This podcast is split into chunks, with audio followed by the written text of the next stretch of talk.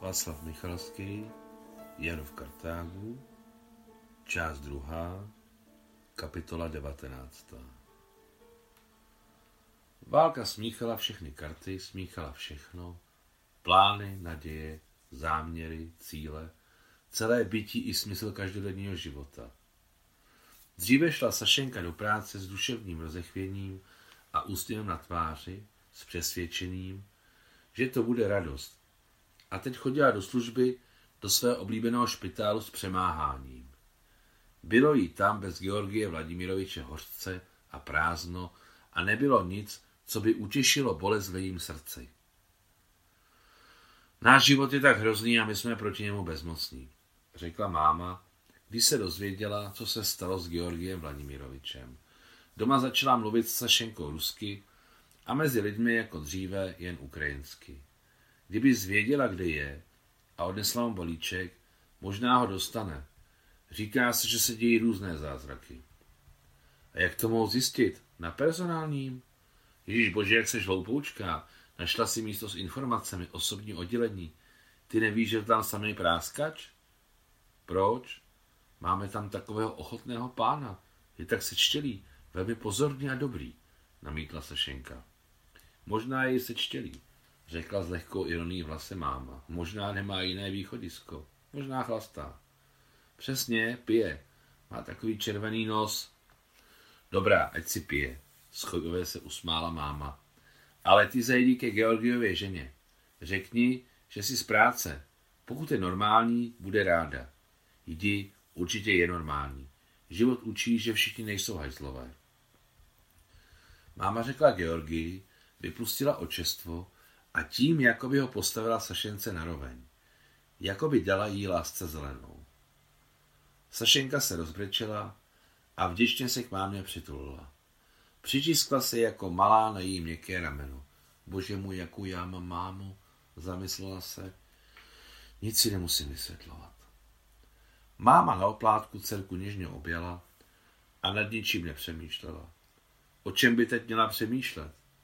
Sašence se 15-letý rozdíl mezi ní a Georgiem zdá nepřekonatelnou překážkou. Ale máma věděla, že rozdíl 15 let věku je mezi mužem a ženou normální. Její neboštík, muž, Sašenčin otec, byl o 14 let starší a nikdy mezi nimi nebyla cítit žádná nerovnost. Sašenka si vzpomněla, že sestra hospodářské jejich oddělení na odkladné chirurgie Sofia Abramovna trochu vychloubačně mluvila o tom, že Rajevský je její příbuzný.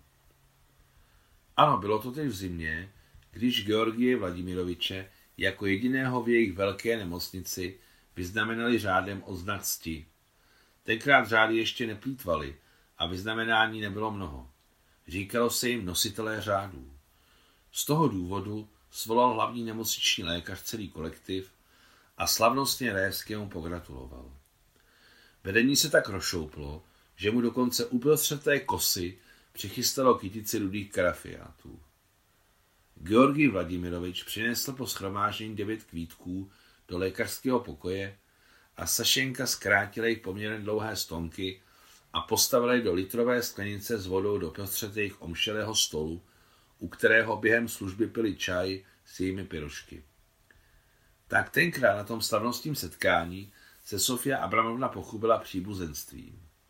Svým zpěvným strojeným hlasem řekla poměrně nahlas. A mimochodem, náš vyznamenaný je můj přízeň. Mnozí ji slyšeli, včetně Sašenky. Musí znát adresu, byla přesvědčená. Důležité je, aby mi ji teď řekla. Ve skladu u Sofie Abramovny to zdravě vonilo zapraným prádlem, pracovním mídlem, jodem a chlorem. Zkrátka vším tím zbožím, kterému vládla Sofia Abramovna, seděla na žili hned u dveří svého příbytku. Jako vždy byla oblečena ve výborně vyžehleném bělostném plášti. Plné rty měla namalované rtěnkou neurčitého karmínového odstínu, obličej hustě napudrovaný a světle modré vypoulené oči zářili jejím nespochybnitelným uspokojením poslední instance. Dobrý den, řekla Sašenka a hned pochopila, že se nic nedozví, žádnou adresu. Sofia Abramovna nebyla sama, ale s nějakým mladým člověkem. Sašenka se na ně letmo podívala. Ani si nevšimla, jestli je blondý nebo brunet, malý nebo vysoký. Od doby, co se zamilovala do Rajevského, přestala rozeznávat jiné muže. Všichni začali připadat stejní, jako Číňané. Ale v dané chvíli to nemělo žádný význam. Pochopila to hlavní, že rozhovor se Sofí Abramovnou se jí nepovede. Pojď dál, pojď, miláčku. Chytila ji za ruku a vtáhla do místnostky. Myslím, že vím, proč jsi přišla. Sašenka zrozpačitěla, pokusila se osvobodit ze jejich rukou, ale to už ji držela pevně a nyní již oběma rukama. Všichni se od nich odvrátili, řekla tiše Sofia Abramovna a jí hlas poprvé nepřipadal Sašence falešný. Jo, jo, všichni se odvrátili. Ale proč všichni? Vstoupil neočekávaně do rozhovoru mladý muž. Ty se na ně nevykašlala. Já? Vytřeštila oči Sofia Abramovna. Taky jsem hlupačka. A já? Zeptal se mladý muž. Ty? Pokud máš na mysli sebe, si jednoduše hlupák, Marku. Podívala se na něj nevlídně Sofia Abramovna a dodala, obracející k Sašence, mimochodem seznamte se, toto je mimochodem můj syn. Mark, představil se mladý muž. Alexandra, odpověděla mu stejným tónem Sašenka a poprvé na něho se zájmem pohlédla jako na spojence.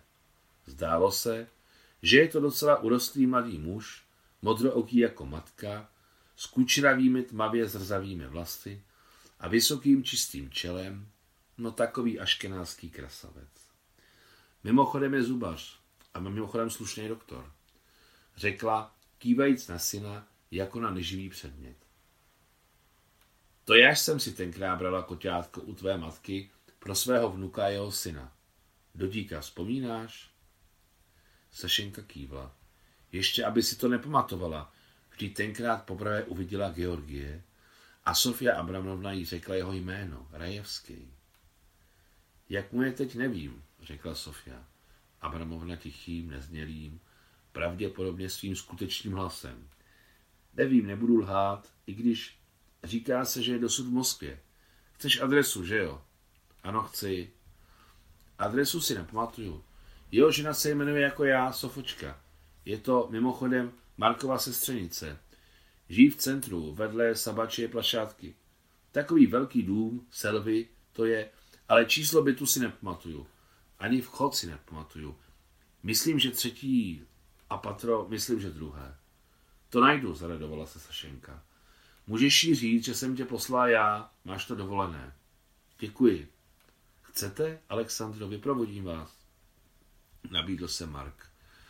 Ne, ne, půjdu sama. Políbila Sofiu Abramovnu na hustě napudrovanou tvář a utekla.